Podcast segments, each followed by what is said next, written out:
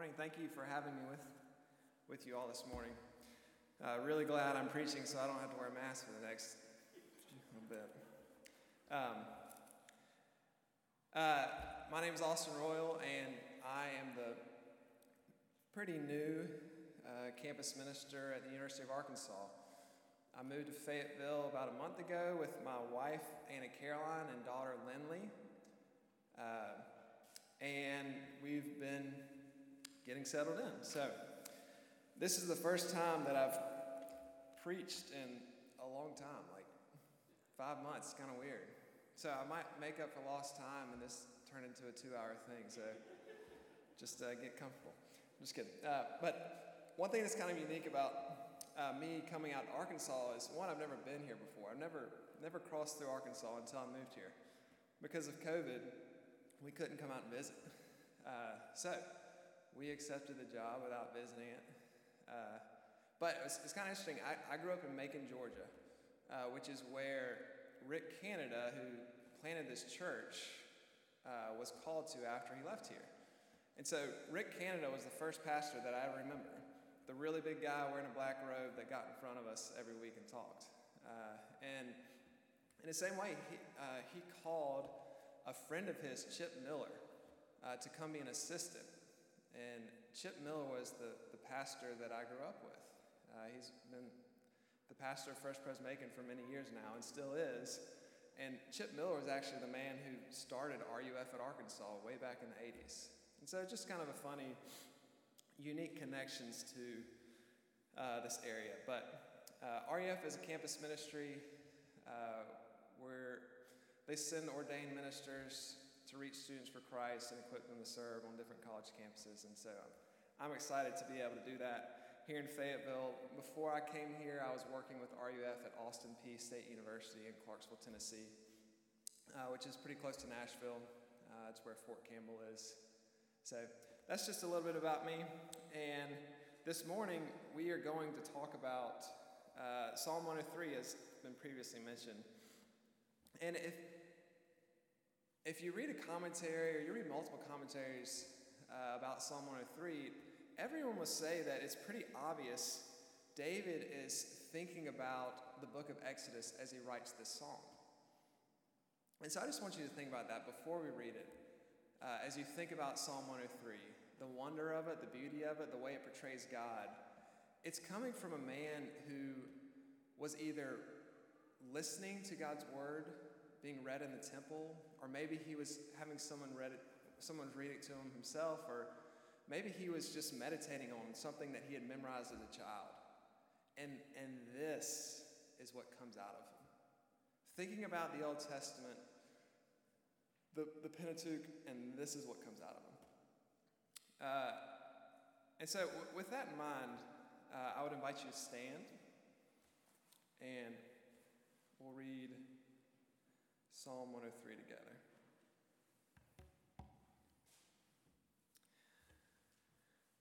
Bless the Lord, O my soul, and all that is within me, bless his holy name.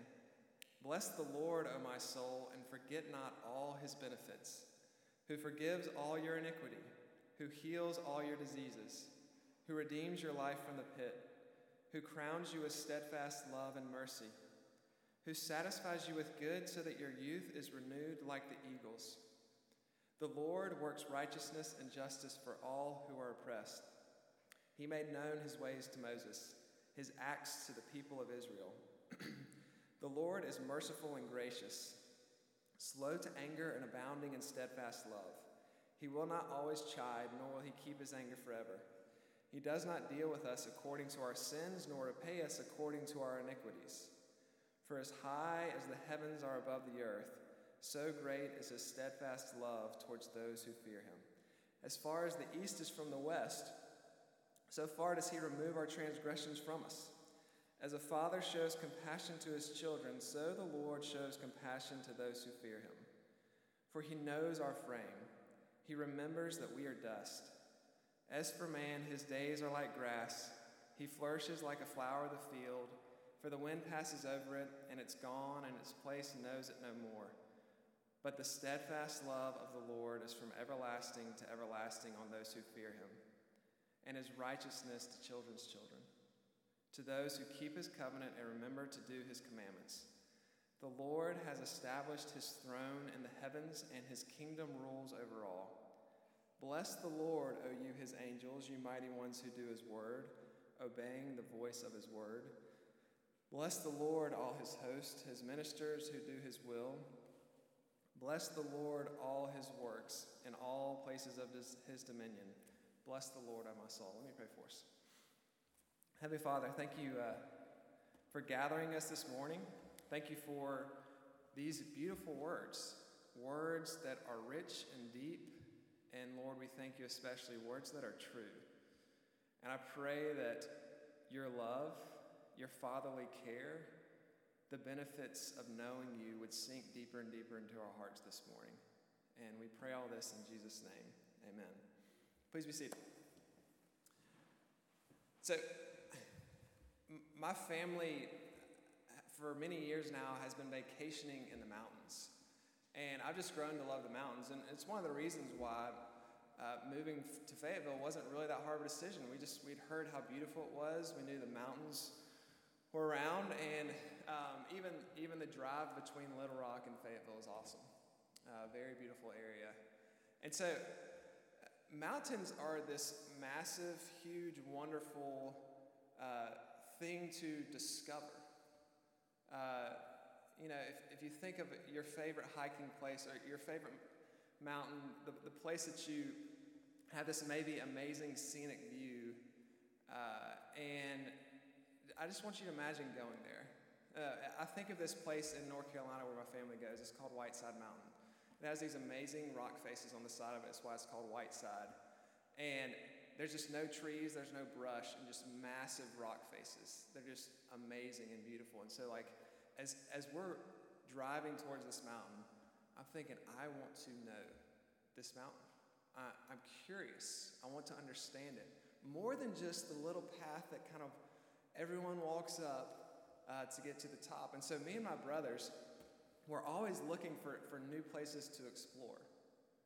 For, for the random little trails that kind of drift off that might be a little dangerous. You don't exactly know where they're going, but it, it might be an overlook that presents this just beautiful and amazing thing.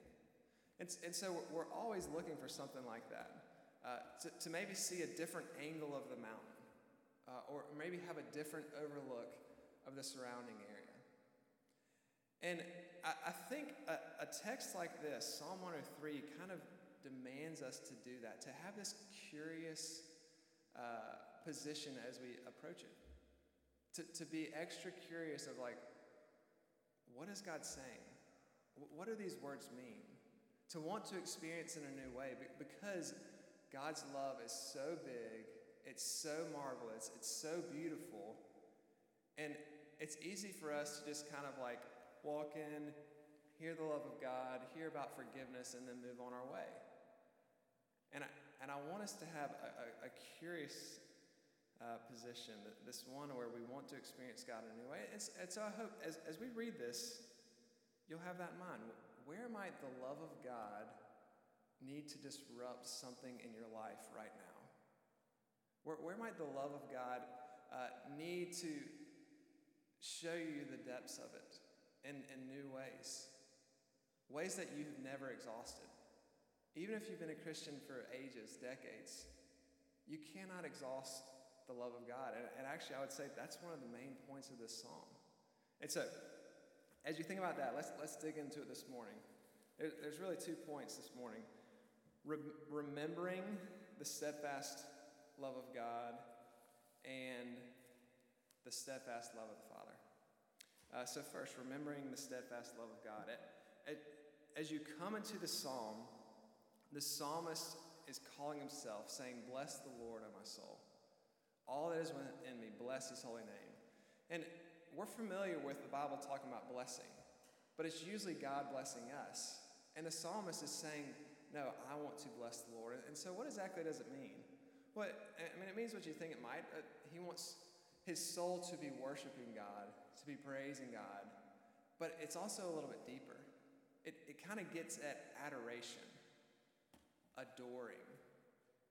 He's calling himself to delight in God, to not just simply be in awe and worship him, but to adore him, to have this sweet affection towards God. And so one of the things that this psalm kind of like calls us to this morning is to actually consider, what, what do you adore? Do you adore God? Do you delight yourself in God?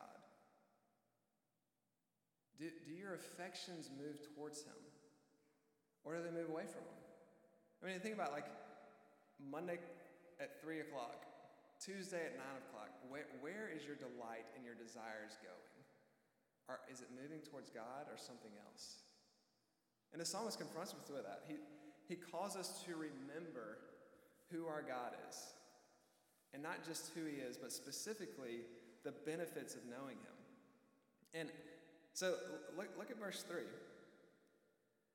He, he calls us to know the benefits, and I actually think a better, better way to think about it is like to know the good things of God. He's saying, soul, remember the good things of God. Remember how they spill out into your life, how they trickle down into your life. You have to remember these things. Because if we know ourselves, Monday at three a.m., Monday at nine a.m., Monday at three p.m., like, we have all these different things going on in our mind. Our schedule, our to-do list, the things that happened to us the day before, the things that might happen down the road, responsibilities. And it's easy to push out thoughts of God. And the psalmist is saying, no, remember. You have to remember these things. And I think he actually, he assumes that as we do remember, as we get to know these good things of God's, as, as we see the benefits of God, we will become like him and want to worship, want to adore, want to delight, because that's how the psalm ends. It starts with one man praising, worshiping, blessing, adoring, and it ends with all the angels, all the universe doing the exact same thing. He thinks there's something about this text that if we see it clearly, we will see God in a way that it will transform our hearts. And so it's this list of beautiful good things. Things like this, verse three, he forgives all your iniquity. He heals all your diseases. He redeems your life from the pit. He crowns you with steadfast love and mercy. He satisfies you with good so that your youth is renewed like the eagles. David is saying, you must remember these things. This is who your God is. This is who we, with our minds, say we worship. But functionally, as we live out our day, Monday, Tuesday, Wednesday, does it actually come out? The delighting, the adoring, the resting, the praise. And it, if you look at the passage, uh, one benefit, one good thing kind of keeps popping up, and it's it's steadfast love. You see it in verse four, you see it in verse eight, you see it in verse eleven, and then verse seventeen. It's steadfast love. Uh, the word commonly, tra- or I guess the Hebrews, this hesed. It's a word that, you know, gets thrown out all the time because it it's steadfast love. We see it a lot. Maybe loving kindness is what your translation says in your Bible. It's just one word, which means in some ways we might not think it's that big of a deal. But how do you like synthesize the love of God down into one word? And so we're going to explore a little bit about how, like, wh- what does the love of God actually mean? But if the, if y'all know Sandra McCracken, she's a, she's a singer-songwriter in Indelible Grace. She has this live C D and uh, a version of her song that she sings that's called Steadfast. And she likens the steadfast love of God to vinegar. And if you know anything about vinegar, it, it packs a punch.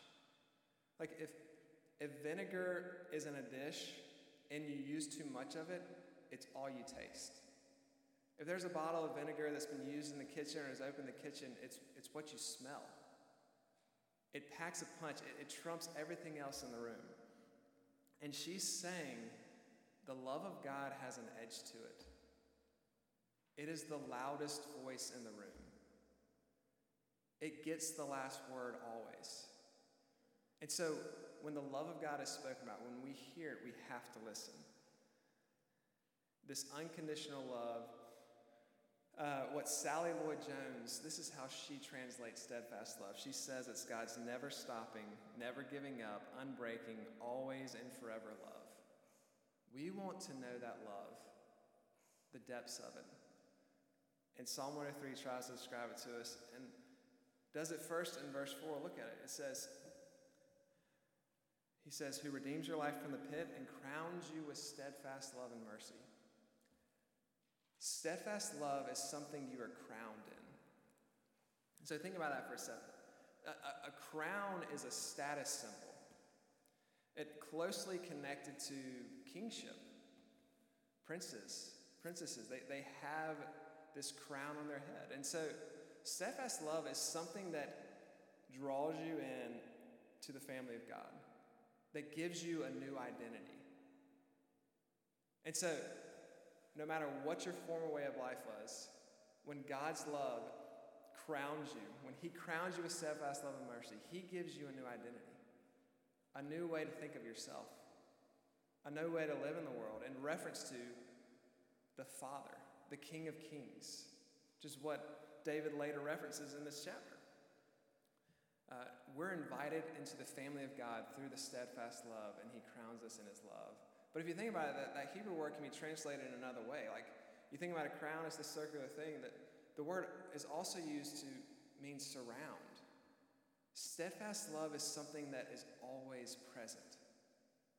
You are wrapped in steadfast love as a child of God. It's always close. It's never far from you.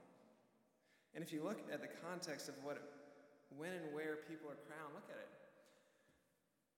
Who forgives all your iniquities, who heals all your diseases, who redeems your life from the pit and crowns you with steadfast love and mercy. Steadfast love meets people in the pit. It, it goes into the messy places of our lives. It, steadfast love shows up in the pit of despair, the pit of loneliness, uh, the pit of exhaustion and anxiousness. The love of God shows up there and crowns people. It makes them into new people. It draws them out of it. Look at verse eight. Steadfast love is something that is abounding. The Lord is merciful and gracious, slow to anger, and abounding in steadfast love. It's plentiful. It, it won't run out. It's, it's like this broken fire hydrant where love is just spewing out. You, you can't, you can't use it up. And, and that's actually where, kind of where the psalmist goes with it. it. It's this abundant thing that just keeps going and going and going. You can't measure it. You can't capture it in.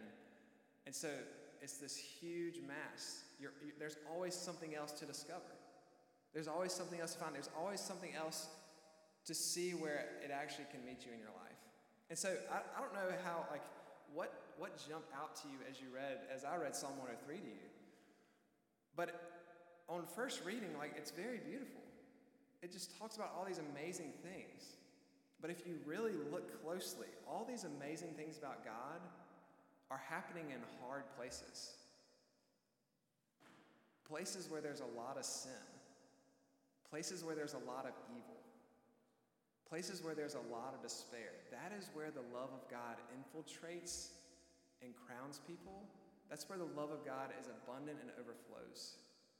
It meets people where you are. This, this psalm does not miss you. It knows where you live your life. It fits into your world. We tend to think like, oh, like, I don't know if the love of God works here. I don't know if Christianity works here. Like, look at the text. Look at all the places the love of God is said to be true and good. And it's David saying it. A, a man who we... If you if you know the Old Testament, if you read the Old Testament, there are so many things we know about David's life, and he did not have an easy life. And yet, he proclaims the glory of the love of God, the abundance of it, the never running out of it.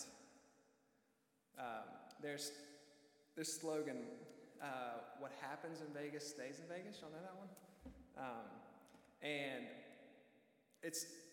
It's kind of a funny idea. Like, it's brilliant marketing in a way. Like it's it's be- it's like Vegas beckoning you to come to Las Vegas and live however you want for four or five or six days, and then go home, and and leave it all there.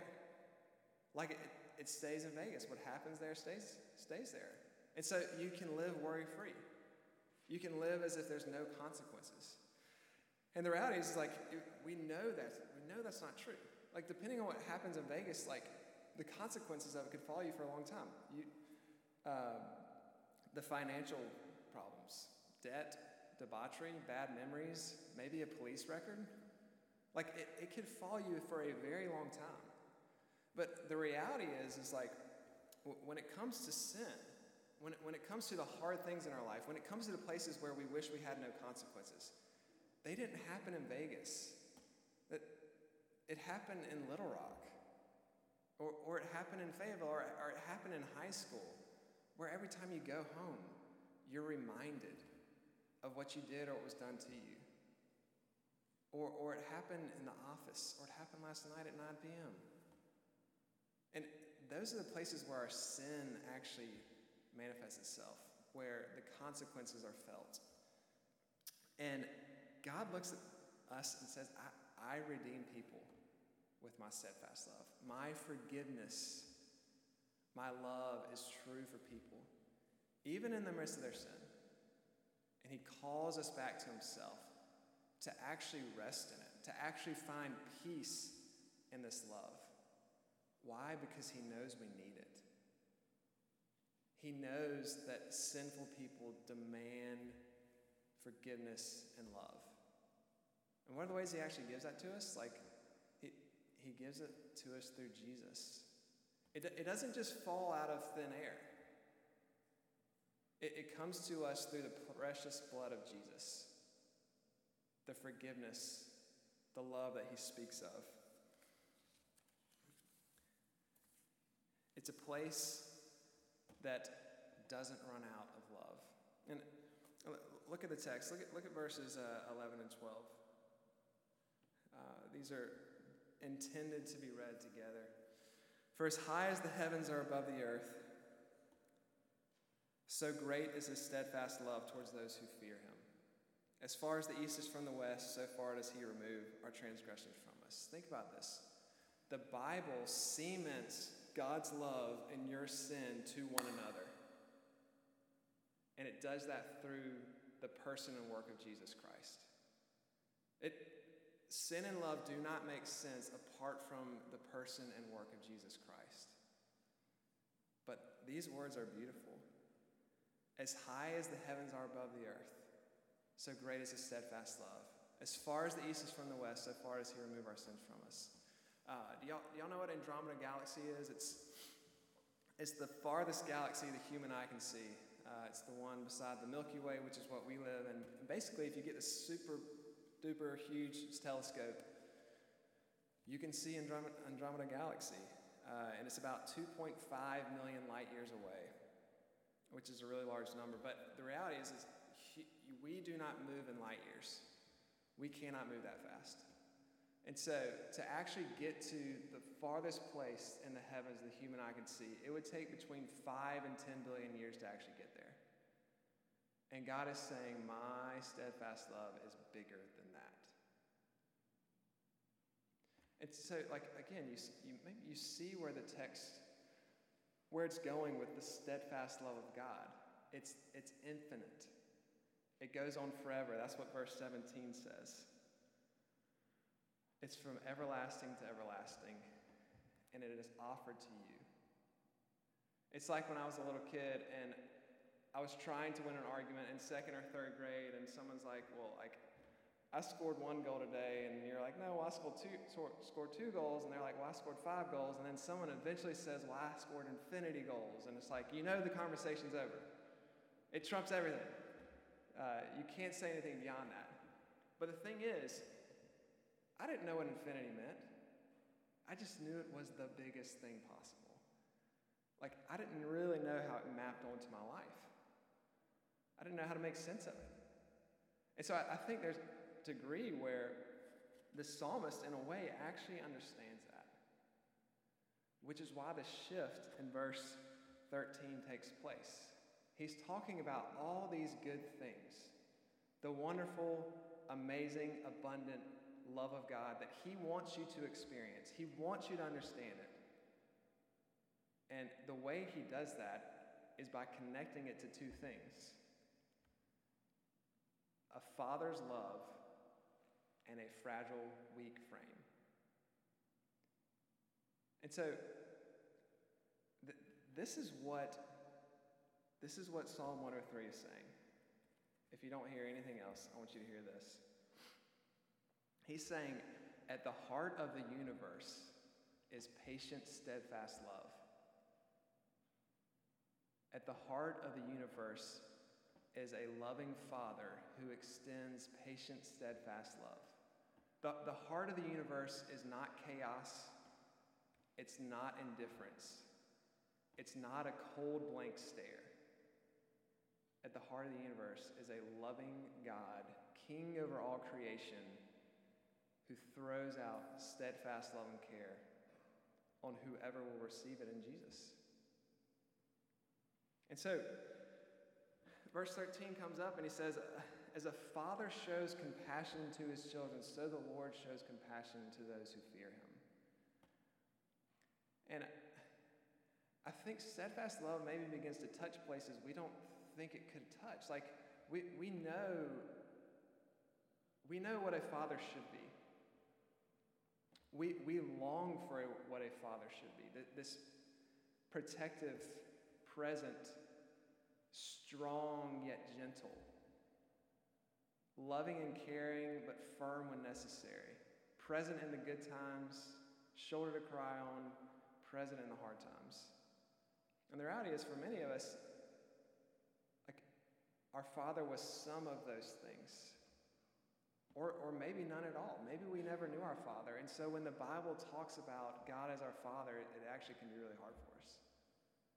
It, it can be hard to, to actually process, okay, what does it mean I'm a child of God, and God is my Father, and he loves me as a father should? And I, I think for any of us, if, if we mask God in the image of our earthly father, it is going to fall far short of who God actually is, how he actually loves us, what it actually means for him to be a compassionate father. And so we can't mask God in the image of an earthly father, even though we know it should be an amazing relationship. A father loving his child. We know it's good. We know it's right. We know it is a beautiful thing. And yet it's easy for it to be distorted. And so I, I want you to think, like, I mean, I, I hadn't been a father that long. Um, uh, about three years now. Lindley was born uh, right, yeah, three years ago. She's three. Uh, she's awesome. And it, it was kind of funny when I became a father, like, I didn't know what to expect. You, you just don't. But I remember as I grew up, and, and maybe y'all remember or have heard things like this before, but it's like, people would win the Super Bowl, or they would win a gold medal, or they would do something amazing in life. And someone would say, hey, is this the best day of your life? And and they would say, well, it's it's like the second best day of my life. Like, the best day of my life was when my first child was born. And it's like, I did not understand that. And then I had a child, and it made sense.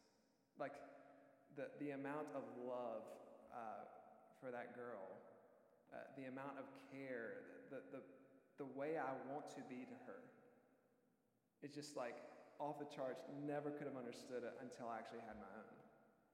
And the thing is, I I love her so much, and yet I will fail her. I have failed her plenty already, and she's only three. Um, and it's, God loves his children so deeply. As high as the heavens are above the earth, so great is his steadfast love. And where do you need to hear that love spoken to you this morning? That, that God loves you in the midst of your failures. That, that God loves you in, in spite of the ways that you have been tempted and given into temptation over and over and over again in the past week. That, that God's forgiveness is real and true for you. That you can receive it and give him your guilt and shame. That is how great his steadfast love is, because that is the love we find in Jesus. The fact that Jesus would come out of heaven, die on a cross, live a life he didn't need to, but he did it for us. And just so you know, like, David presents it that way, because look at this, thirteen, fourteen, fifteen. As a father shows compassion to his children, so the Lord shows compassion to fear him. Look at what it says next. For he knows our frame. He remembers that you are dust. As for man, his days are like grass. He flourishes like a flower of the field, for the wind passes over it, and it's gone, and its place knows it no more. That is saying exactly what you think it's saying. That, man, us and our humanity, we're, we're like one of those yellow dandelions that one day isn't in the grass, the next day is this little yellow flower, and then two days later, it's this gray thing that kids want to kick over or blow. Like, and, and that doesn't mean that you are insignificant. It just means that you are fragile and weak. And it, God's love meets you in the midst of your frailty, your humanity, your weakness. And the thing is, we, we spend most of our lives trying to run away from that, to act as if it's not true. There's a psalm that says, man's strength lasts seventy, eighty, maybe ninety years. But eventually it fades. Eventually it's blown away. And it's because we, we were made to be dependent on God, to trust him in all things, to, to give him the weak, fragile places of our lives. And it, if, if COVID hasn't taught us anything, it, it has to have taught us that we are not in control of our lives. And that one little thing can literally stop the whole world. And we can't do anything about it. We need a powerful God who knows our weaknesses and meets us with compassion. Who knows our weaknesses and can actually empathize with them. And, and that, that's the beauty for Jesus. That, that he can actually, he, he doesn't just know our frame. He's experienced our frame. What it's like to be dust, what it's like to die. I think as we as we look at this passage, one of the ways that steadfast love becomes more real to us is realizing uh, the ways that Jesus takes the place of us in so many places. Jesus wore a crown of thorns. He wore a crown of thorns so that we could be crowned in steadfast love. Jesus gave up the riches of heaven, a place where he was untouchable, where, where no power, no evil could ever touch him, and he made himself touchable. He made himself hurtable. He made himself weak because of his love for us, so that we might know him more truly, that we might know the riches of heaven. He gave that up so that we could enter into the riches of heaven. Uh, Psalm one oh three is just an amazing passage because it it promises like so much life, so much beauty, and then I think it actually tries it to connect to places that we don't really think steadfast love actually should go. To, to the weak, vulnerable places of our lives, to our insecurities, to our temptations that we feel like we can't get over. And God attaches his steadfast love there and says, no, this is real and true for you here. Allow me to meet you there. I think, just as, as we think about this, um, I'll close with this. As, as we think about, like, just how do we apply this? How do we draw ourselves towards remembering, towards resting? Because, you know, I, I think maybe you're you're seeing this mountain, this beautiful mountain, this huge mass of the beauty of God's steadfast love, and you're thinking, like, I, I can't get up there. Uh, maybe there's a bunch of roadblocks. Maybe there's a bunch of, like, things that say, like, no trespassing, don't go there. And, and it feels like we shouldn't be able to go that way. And I think what it looks like to know and remember and trust and adore the, the steadfast love of God, it, it actually is a whole lot more, looks a whole lot more like resting at the feet of Jesus. Trusting at the feet of Jesus. Knowing that you are weak, frail, and cannot do life on your own. And turning to your Savior and sitting at his feet and listening and learning. Watching. How did he love people? How did he care for people? Where did he show patience, compassion? Who did he show that to? What would it look like for me to do that on Saturday morning when things are crazy? What would it look like for me to have a moment where I actually stop, mentally and physically, to, to sit at the feet of Jesus and read his word and pray? Because you, you don't just draw to remembrance things you don't know. The psalmist knew these things, and he, he, he did that in a number of ways. Like, he had to have sat and read and looked and memorized.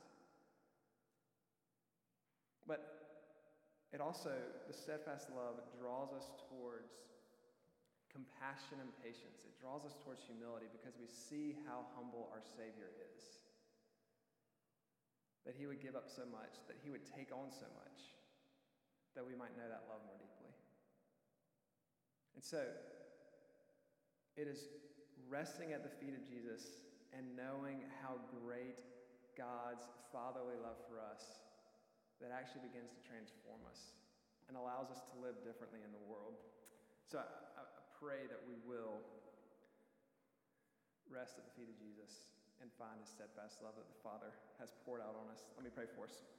Heavenly Father, thank you uh, for your amazing grace, that you are a God who is slow to anger, who does not always keep his anger forever, who doesn't always chide or discipline, but has so much grace, mercy, and love stored up for his people. We thank you for these good things, uh, that you forgive sins, that you bring justice, Uh, that you crown people with steadfast love and mercy who are stuck in the pit, who've hit rock bottom. You are there for them, Lord. And I pray that we would know, would know you as that God. And we thank you that you present yourself as a father. And we thank you for the ways that Jesus actually believed that was true. Calling you Father. Calling to you, coming to you, crying out to you, Lord. May we do the same. May we trust you as he did. Trust you to be our Heavenly Father who is good and loving. Lord, we thank you for the adoption we have in Jesus Christ. We are your children, and no one can take that away from us. May we live as if we are your children, Lord. We pray all this in Jesus' name. Amen.